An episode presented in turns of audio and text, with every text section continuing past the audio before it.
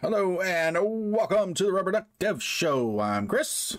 I'm Creston. And tonight we get to talk about REST versus GraphQL, the pros and cons. Uh, and I have I've done a lot of REST APIs, never messed with GraphQL. So teach me, Sensei. All right. Well, before we get rolling, we are going to talk a little bit about kind of like the stuff that we've worked on this week, just to give the viewers a kind of taste, a flair for kind of what what we do during the week, other than what we talk about. So I'll go ahead and go first. I practiced for my gold medal in the thumb twiddling championship. Does that count? Yeah, yeah, you get a lot done that way. I see. Yeah, so. Mm, yeah. so I'll I'll kind of go first this week. So some of the stuff I've worked on is an integration of a third-party GUI, a graphical interface email builder, into my app. Uh, so basically, if you know me, you know how much I love front-end programming. Not. Yeah. So therefore, this was a way to avoid front-end programming and just do API work to integrate this third-party graphical user interface email builder into my application. So got that up and working. Uh, also, it brought up the question because in doing this API, there were certain calls that were not me just interfacing with their API, but also things were calling from their application back to mine, given the particular integration I had. And that had me thinking a lot about how I've been very unhappy when I've had to work in a development environment and I got to receive traffic to validate that what I'm coding is correct.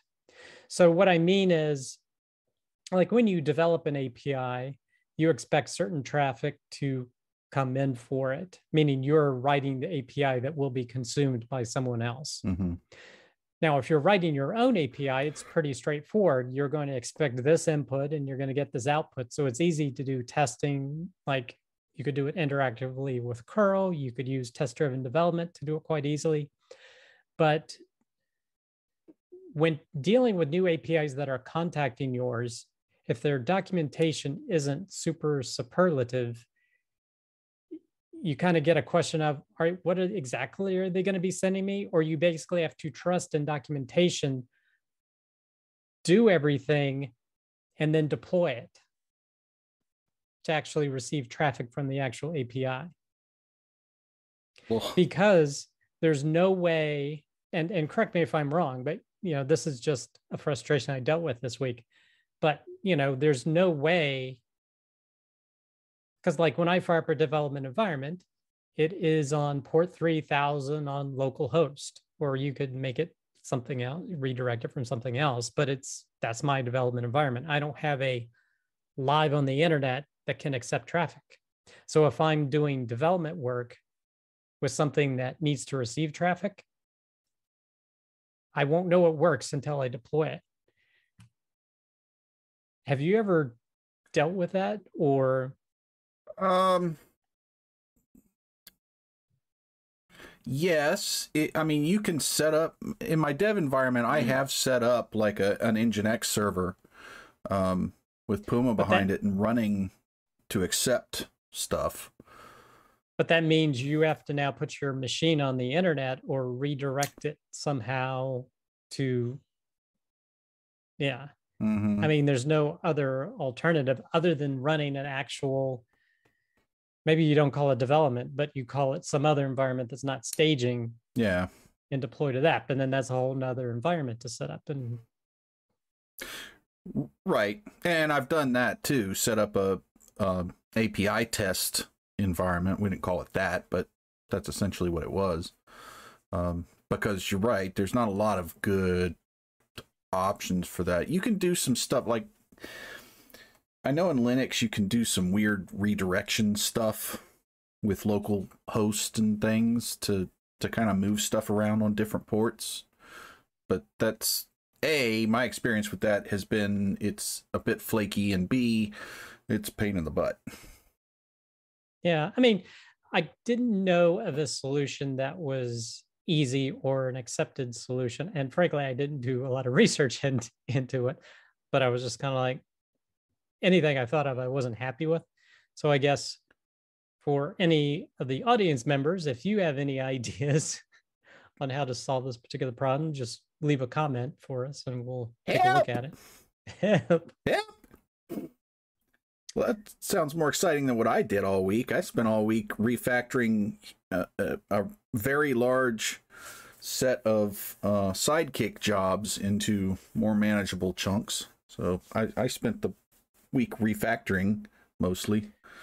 Now you broke them up into smaller chunks, or like made the jobs well, individual small, jobs smaller jobs. Okay, so as opposed to a job doing 15 steps, it does five steps or something like that. right, like and tried to pull okay. some of the logic back up from a job because you really shouldn't have a lot of logic in Sidekiq jobs. It's not really what it's built for. You can do it, but you probably shouldn't. Um, you mean in the job itself, there was a lot of code as opposed to like a Ruby class that the job just calls? Well, yeah. And also the fact that it was performing a lot of logic inside the job, which. Right. So it's to me, I'm hearing that. I'm kind of thinking it's like a rake task where a rake task has 100 lines of code versus you've written a Ruby class that has a public method and a rake task has one line that says call this ruby class to run that. Is that what you mean? Well it was more than that. It, it was the fact that regardless of the architecture the the um the job the Sidekiq job was actually running a lot of code a lot of logic inside the job um and you know pulling stuff out of databases and stuff like that. So it was it was a bit messy and it was doing it for several different things. So it just it was kind of a monolithic job that needed to be broken up and refactored out to tiny things. So okay. All right. Um so some other things I worked on is uh, working with some clients to do some Ruby on Rails upgrades, uh, working with some clients to do some uh, Ansible application deployments. And then uh, in terms of Postgres consulting, uh, worked with a client to do um, snapshot backups using AWS EBS snapshots.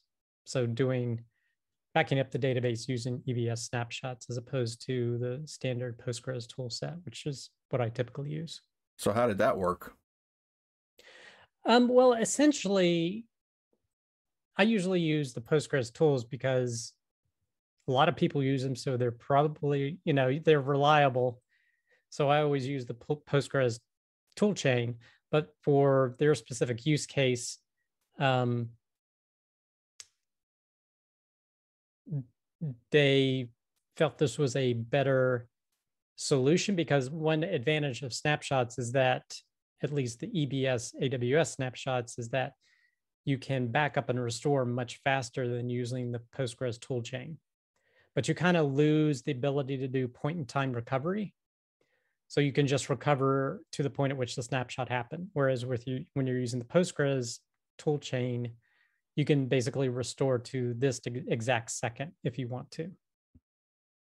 But it takes long, you know, your time to back up is longer, your time to recovery is longer, but it's much shorter and probably consumes less disk space doing the snapshots the way they do incremental snapshotting. On um, the EBS, you mean? On the EBS, yeah, yeah. yeah. And and basically there's a technique where you can use uh, send a command to basically prep the database files for a backup.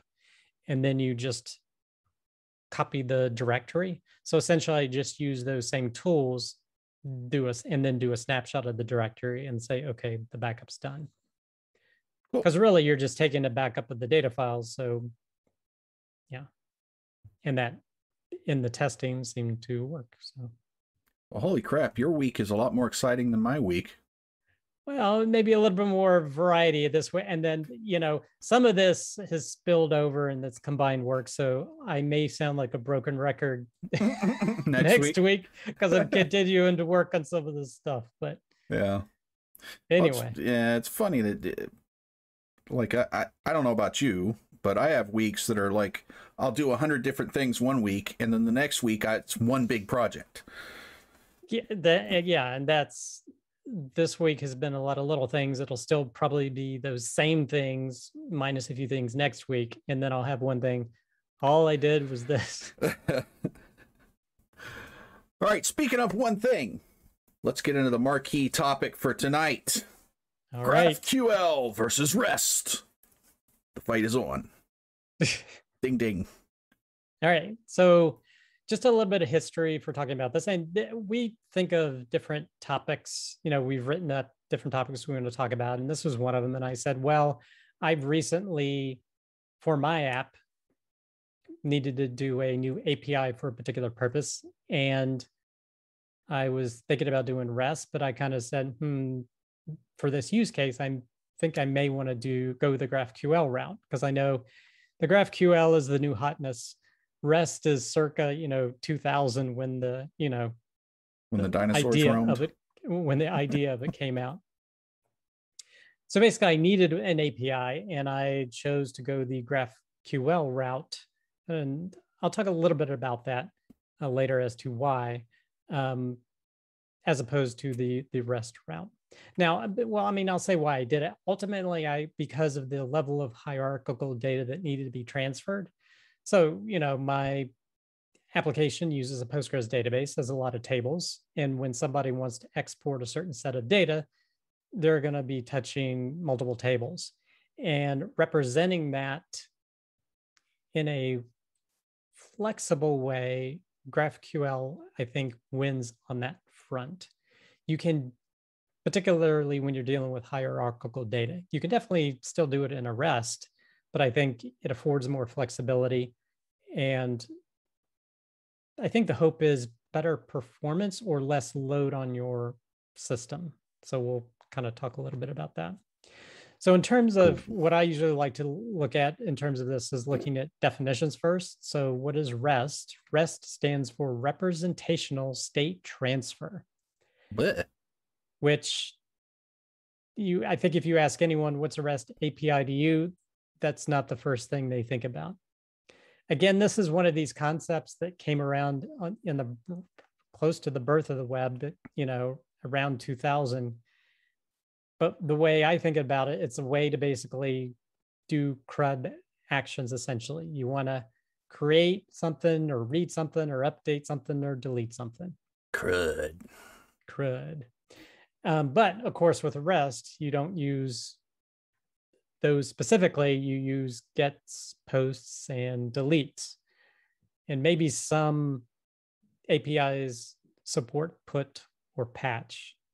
And I always have to look this up. I never have personally, but yeah, I mean, I never have either. But you know, if you want to follow the standards, presumably, if you're doing just updating specific thing, you could do patch or in some cases put. But so anyway, so a REST API is basically separated into resources. So it a lot of times is probably representative of a major table in your application. So if you have users, you probably and you want people to access those users from your API, you're going to have a, a user uh, endpoint essentially, or a user resource.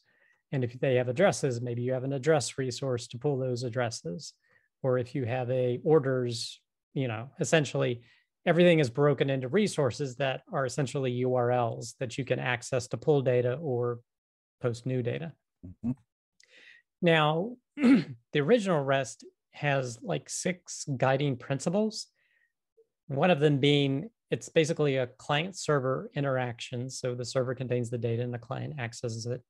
Uh, the next thing to keep in mind with REST is that it's stateless. So any particular communication doesn't impact any future communication. There's no state transferring between different requests. Um, it's cacheable, so you can uh, be able to cache results and you can receive cached results. Uh, the other things are like a uniform interface, so it's going to be consistent across the different resources. It's a layered system, so you can layer things, and a code on demand, which is considered optional, where you could. I think this is just a concept from 2000 where you could download scripts or applets to do, you know, certain functionality. But basically, that's those are the kind of the guiding principles of of REST. Now, in my opinion, REST is REST APIs are relatively easy to create, eh, to think about, and to develop your own for others to consume. And it's also relatively easy to think about. You want to access it to pull information or to post information to use someone else's API. Um, and they are flexible, so it's it's not as rigid. You can kind of develop them many different ways. I mean, yes, there's a general standard, but I think you have flexibility on the design side, how you want to design them. Like I've seen many different ways to handle authentication mm-hmm. with regard to, you know, REST. There's all sorts of different ones. Right. So so the big win for REST is simplicity. I, I think so. I think it's relatively simple to build an API. Although I will say it may not win out on simplicity depending once you get once you need to start accessing multiple resources to build out data you need i'd say that's where this simplicity starts to break down well i would say that it's that from the consumption side it's going to be simpler.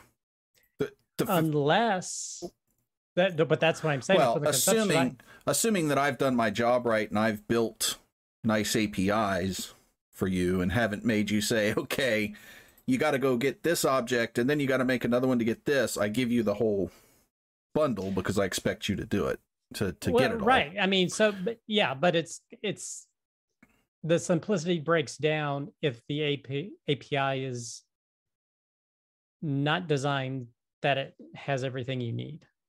Yeah. And you need to have make multiple calls to go and get what you need. Right. But I would call that more of a design problem than a REST problem. That's bad programmer. Slap hand. well, but it means a lot of iteration. Like if someone says, Oh, I need this additional column. Okay, I need to add it to the API, or oh, I need this particular thing. Oh, I need to add, you know, I would say yeah, yeah. there's the potential for more back and forth.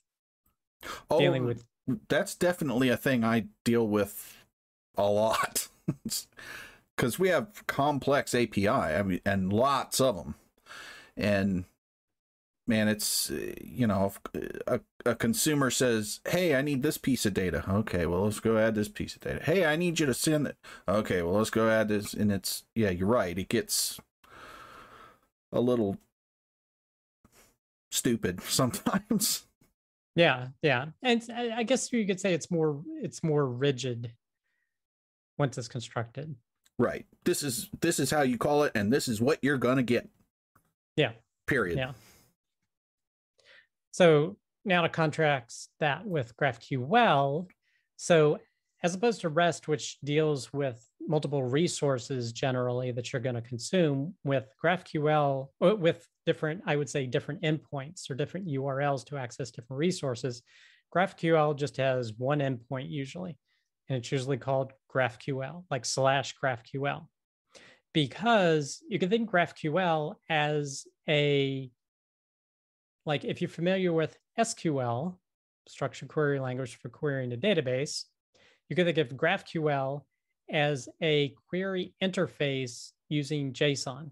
I know that's probably nobody's cup of tea talking about it that way, but that's essentially what it is. So you just deal with one endpoint. You just it's like as if it's as if you're making a connection there if you're using uh, the right development environment and you just send a query comprised of JSON and it returns JSON based upon what your query says.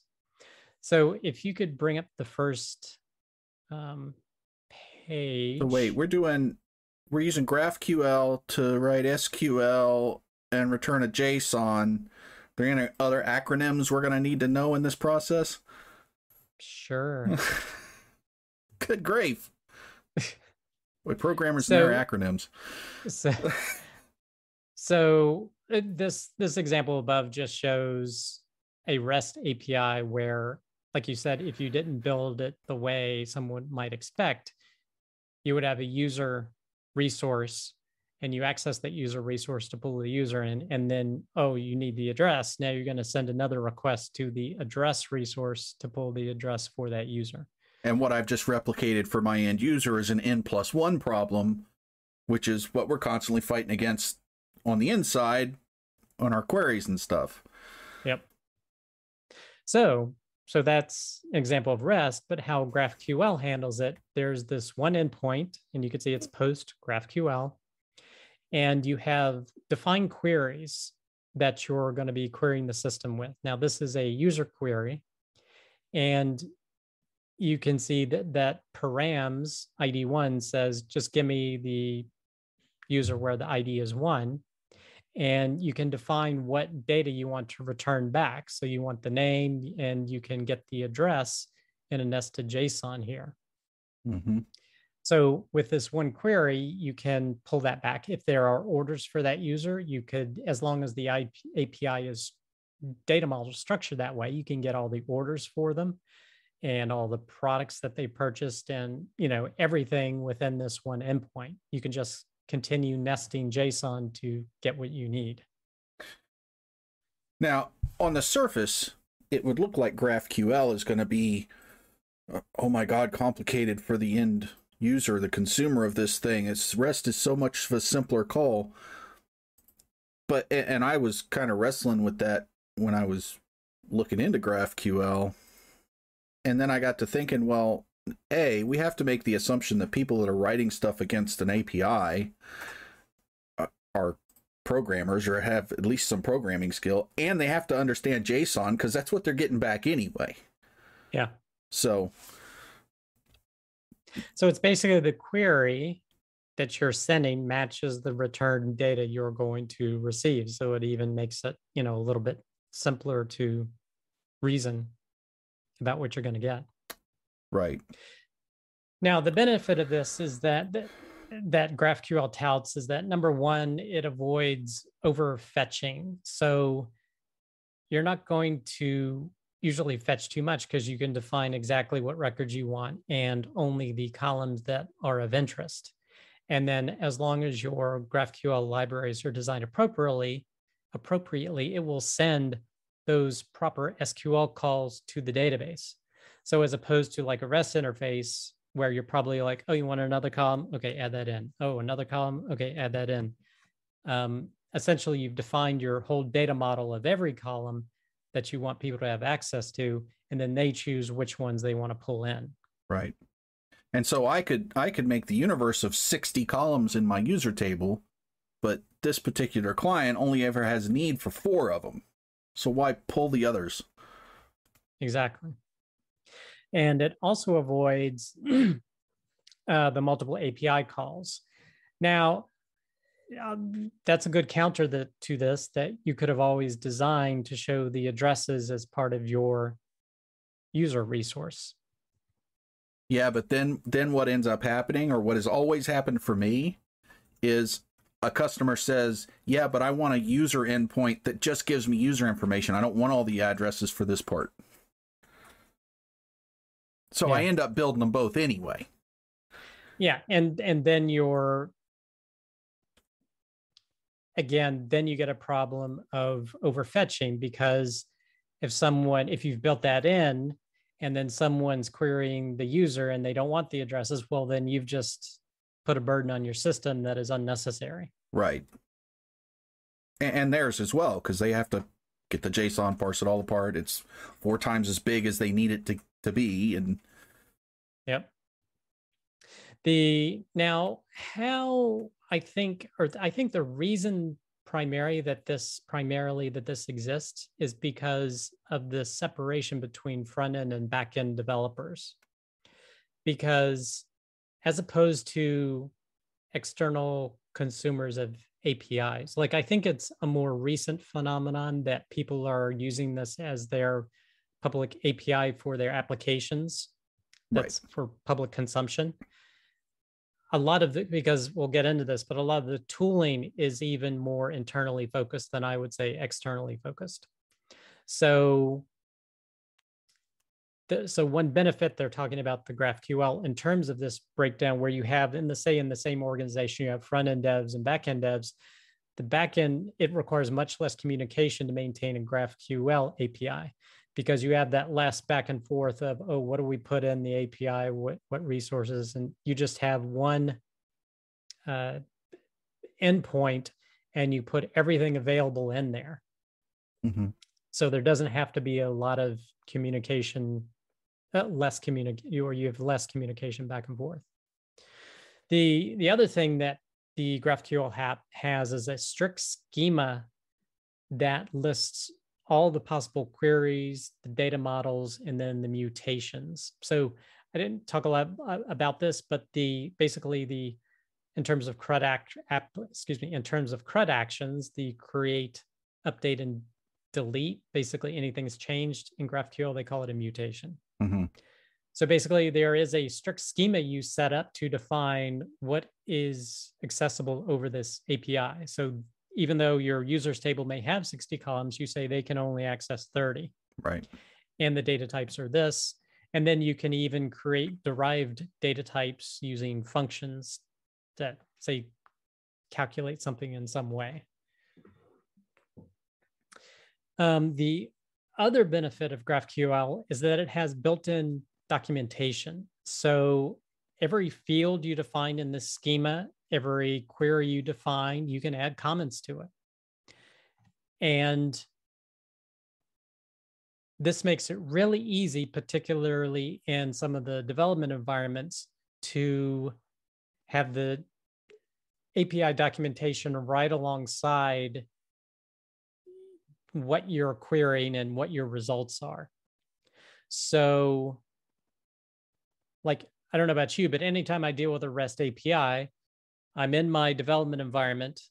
I'm looking at some uh, results like a terminal or something, as well as the API documentation.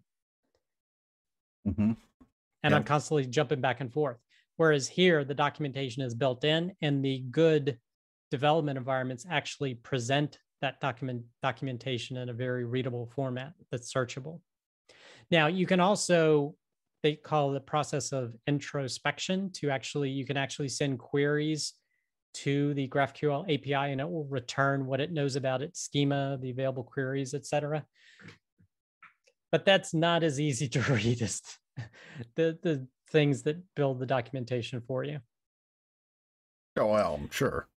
Yeah. The the other interesting thing about GraphQL APIs is that they always return a status code of 200 unless it's a 500 where something just couldn't couldn't contact. Yeah, dump, dumps its core or something. But um because basically if there's any errors with your query, it returns a 200 and it returns JSON saying, hey, these are what the errors were in the query you sent that that's actually kind of nice. I th- well, yeah, I'm a little I, undecided on I'm that a, one. But... Yeah, because if it always returns a 200, then what I have to do is I have to parse apart the JSON and look to see if there's any errors, and have code in there to do that instead of just catching return codes. Yeah. So, eh, I'm not sure. I'm terribly excited about that particular bit but that's you know kind of not that big a deal, I guess. Right. So anyway, so uh, those are kind of the differences. And like I said, I went ahead with the GraphQL API, and this was going to be a public API that you know my customers would be consuming. It's not internal. So you know, I guess time will tell how it goes um, in terms of building it, I think learning the nomenclature and learning kind of how and where everything fits, that was a much harder to do than setting up a REST API. Mm-hmm. But once I got it working, I was like, okay, I kind of, you know, I kind of understand how it's how it's working. And I'm not even dealing with mutations. I'm just dealing with, you know, pulling data. It's a read only. Um, yeah, yeah, it's read only right now. So, um, so far I'm happy with it, but you know, I guess time will tell but it but it was quite easy to basically present one interface where they can kind of pull all the data they want to with one query and they can just define what they need well and conceptually this seems a little easier to me to maintain from from the programmer's standpoint because there's only one endpoint that I have to deal with. And so if I have an, an issue with my API, I've got one place to go. And I don't have to do a bunch of, oh, which API was it? Well, where is that? Well, where's the code for that? Where's the. So it, it seems like once you get past the learning curve that this is going to be long term an easier maintenance scheme. I hope so. and it's also kind of on you know for using a pun on rails in other words there's kind of one way to do it whereas designing a rest api there's a lot more possibilities for how you design it i would say okay. So i found this example of a uh, schema and that you were talking about before. And it's actually it's more than i was understanding because you can expose like actual query functions that they can call yeah that's why i was saying it, it I, I mentioned on multiple points. It's not only the data model but it's also the different types of queries and what parameters are permissible for those queries yeah and there's an example of mutation, but it's, all typed so they know, like you were saying, it, it's all in there, which is yeah. really nice. And then you put, and this doesn't have any comments, but there's particular places where you put the comments, and then it can. And what's really great is that if you're using some of these IDEs, number one, it has the comments that you put in that describe everything, as well as when you're typing out, it like auto fills and kind of knows it's using this to know if you're an author and you type N, it knows it can autofill it to name because hmm. that's the what exists there. Because it's in the schema. Yeah. And the IDEs are reading that schema to know what's in there. Nifty. I like so GraphQL. it's a lot uh, easier. So that's what I was saying in terms of consumption. Once you start consuming a GraphQL, GraphQL API, once you start getting a little bit more complex, like if you're going to use REST to have to pull multiple resources to get the data you need, that's when a GraphQL starts winning out on simplicity. Yeah. Well, I mean, for, okay. So for me, if I was a consumer and I had my choice I'd pick GraphQL. But also, I'm a programmer, so that's an easy pick for me because I already know JSON and I understand all the benefits of being able to only get the things I want to get. How hard of a sell do you think this is to your your kind of the the big set of API consumers that are out there? Is this something we'll that's see. I mean, I guess my question is what kind of what kind of market saturation is this getting? Are people adopting this pretty pretty broadly? A lot of very popular applications I can't think of it right now have started implementing GraphQL APIs. Um, now, predominantly, I mean, but these are for developers. So you know, you know, it's not for end users. So presumably the developers that's going to be interfacing with this should have some basic knowledge before they do it. Right. Well, I mean, but but like I like I pointed out before, even if you're anybody who's interfacing with an API has got to have some kind of basic programming knowledge. Right. Yeah. So, I, but I'm just wondering how how well this is taking off in the ecosystem and from an external point of view and how long it's going to be till it's kind of saturating past rest. Well i mean all i'm hearing more and more applications i can't think of one right now that that have developed these um, GraphQL APIs. Um, well, 99 Designs, Orango, Aftership, Airbnb, Amplitude. Holy crap, there's a lot. GitHub. Yeah. Lyft, PayPal.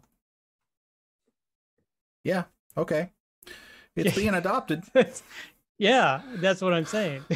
so it's kind of like there you go. It's where people are eventually going for some of the benefits. So I mean, it makes sense. And and honestly, I'm kind of wondering is there a use case where I would say, no, GraphQL isn't good for this. I should use REST instead? I can't think of one off top of my head. I mean, unless you have something super simple, or if you can't, because here's the thing is that you definitely want a solid GraphQL library to do this. Like I use the GraphQL, I think it's called the GraphQL gem in my Rails application. Mm-hmm. Um, and I think Phoenix or Elixir has Absinthe. I think that's what they're so you want a good reliable library if you're gonna because I can't imagine programming this myself. Oh God, no. So as long as you have but and that's the thing, it's easy to code something in the REST style. Mm-hmm. So it's kind of like if you want to, for whatever your use case, you want to roll your own, then go REST. Or if it's super simple, you can just go REST because you're going to have to introduce and you know the additional libraries to, to support this GraphQL API stuff. Right, because the the REST API is is no more mechanics than your normal web endpoints that you're using for your stuff anyway. It's just that it has API in front of it usually. Yeah. So there is yeah, I mean yes, there's the learning curve um, but assuming you're building any kind of decent sized functional system, I can't think of a reason. Okay, assuming I know how to do both of them, right? I've already gotten yeah. past the learning curve. Yeah. I can't think of a use case where I would choose REST over GraphQL.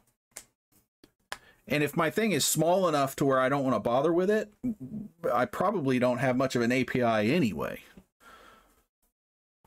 So yeah, I'm just eh, so viewers, if you can think of a use case where eh GraphQL not that big a deal, I'd rather use REST in this use case. Let us know because I would like to know.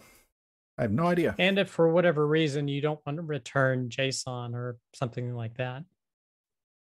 Well, who wouldn't want to return JSON? I mean, what are you going to return? XML? Well, I mean, I'm just saying you could do whatever you want to with a. I mean, a REST is not, you know, um, a REST type, a RESTful type interface. You can have it do anything basically. So. Yeah, but I mean, true. I've never seen it do like anything just, other than. Well, I mean, I just interacted with an API that what it returned was a raw image. Oh, well, see, now there's a use case. Can you do that with GraphQL? I don't know how. well, there you go. So REST REST isn't going to die. until GraphQL can handle images. or any sort of file or whatever. Huh, interesting. Now, I did also want to mention some of the development environments because that's the thing that makes working with this so much easier. So, the one that was bundled with the GraphQL gem I used was Graph IQL. Mm-hmm. And if mm-hmm. you want to bring up the image there. So, so this is from uh, GitHub, but if could you zoom in this that's, image a little? That's or as that's soon as it gets.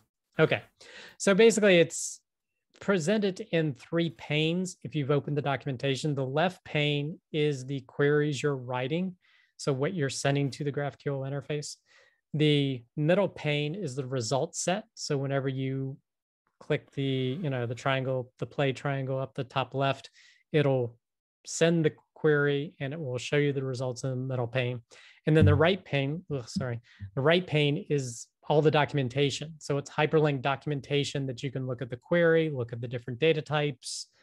You know, if there's an addresses, you can click on addresses and then see, oh, what are all the different columns and the data types returned in those addresses. So it makes it very easy to work.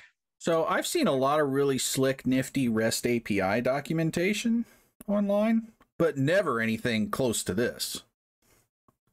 Yeah, I mean that's the thing I was saying is that when I'm doing working with a REST API, I always have the documentation open in a browser window to keep con- going back and forth. Whereas here, it's it's all there, and it's a defined documentation set. So basically, whatever it's part of, it's part of the interface of GraphQL. So once you switch from one API, API to another, the documentation will be presented in the same way, as opposed to right now, every API you interact with with different providers is going to have a different set of documentation and laid out differently. And you got to essentially learn and understand the documentation. Hmm. Whereas GraphQL, it'll all present it in the same way.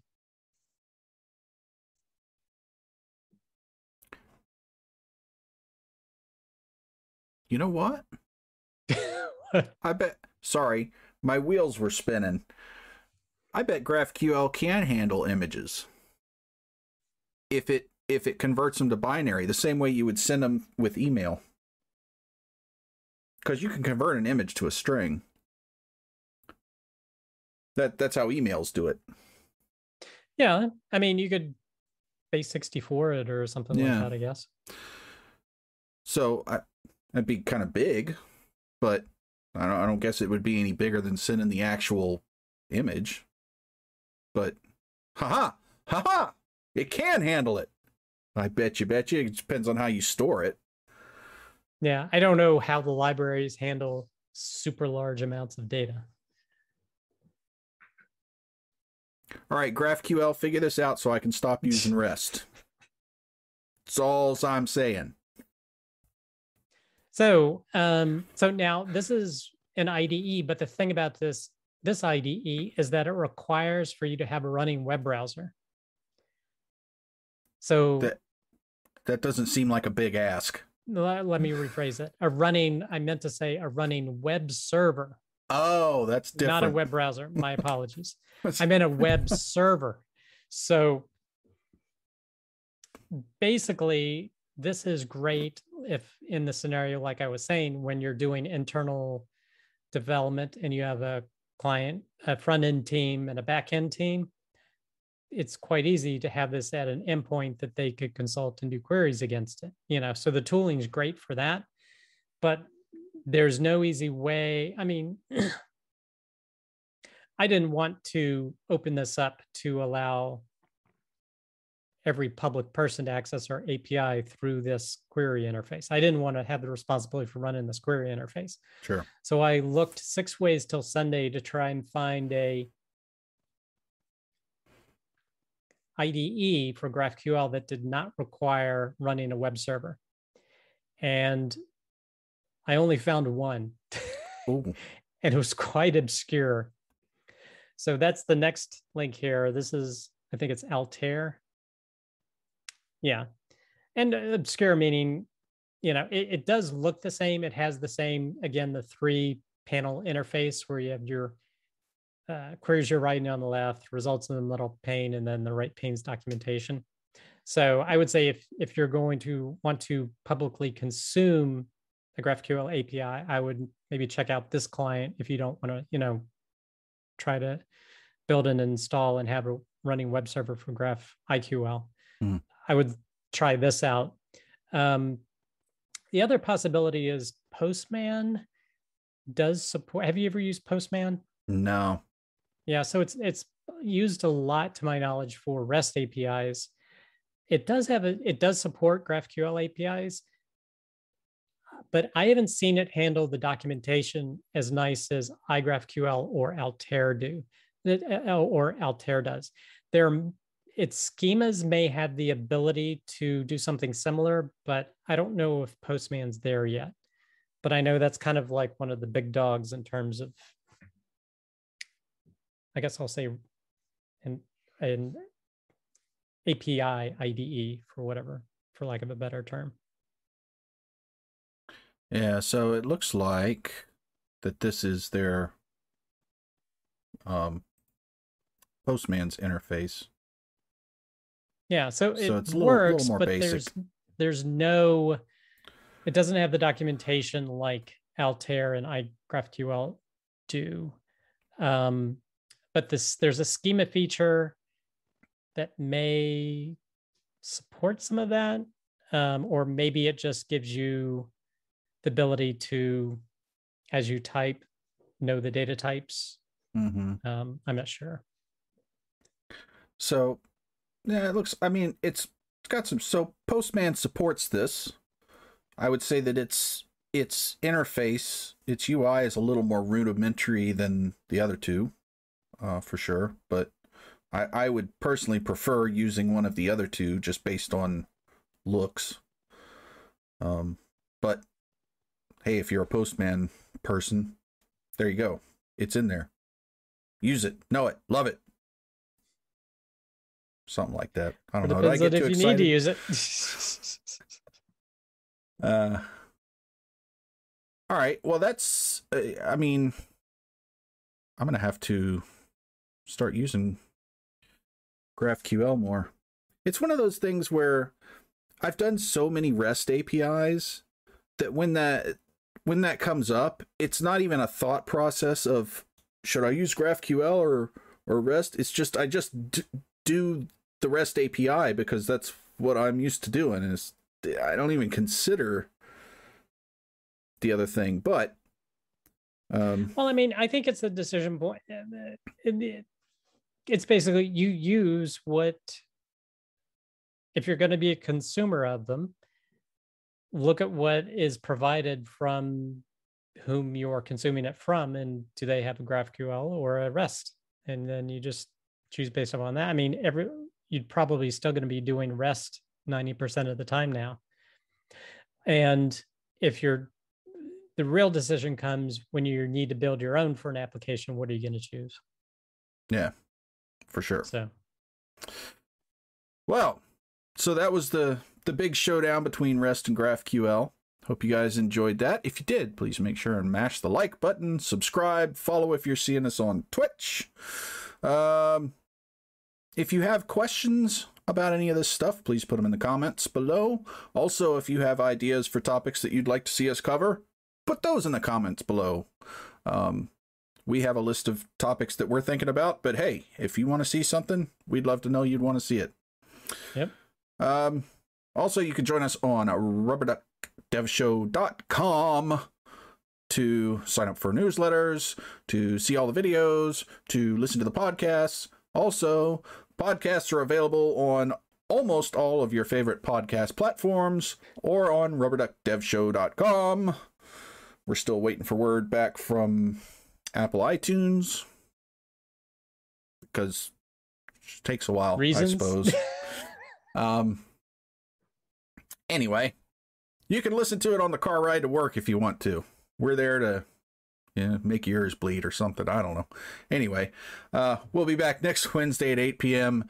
with a, well, with a mystery topic. Another mystery topic because we don't know. Or... Yeah, it's been a couple busy weeks. We haven't had time to do a whole lot of planning ahead, but yeah, we'll get there. It's fine, chat. Don't worry about it. Um. Anyway, we'll we'll be back next week, Wednesday, 8 p.m. Eastern time. We'll see you there. And until then, happy programming. Bye. Bye.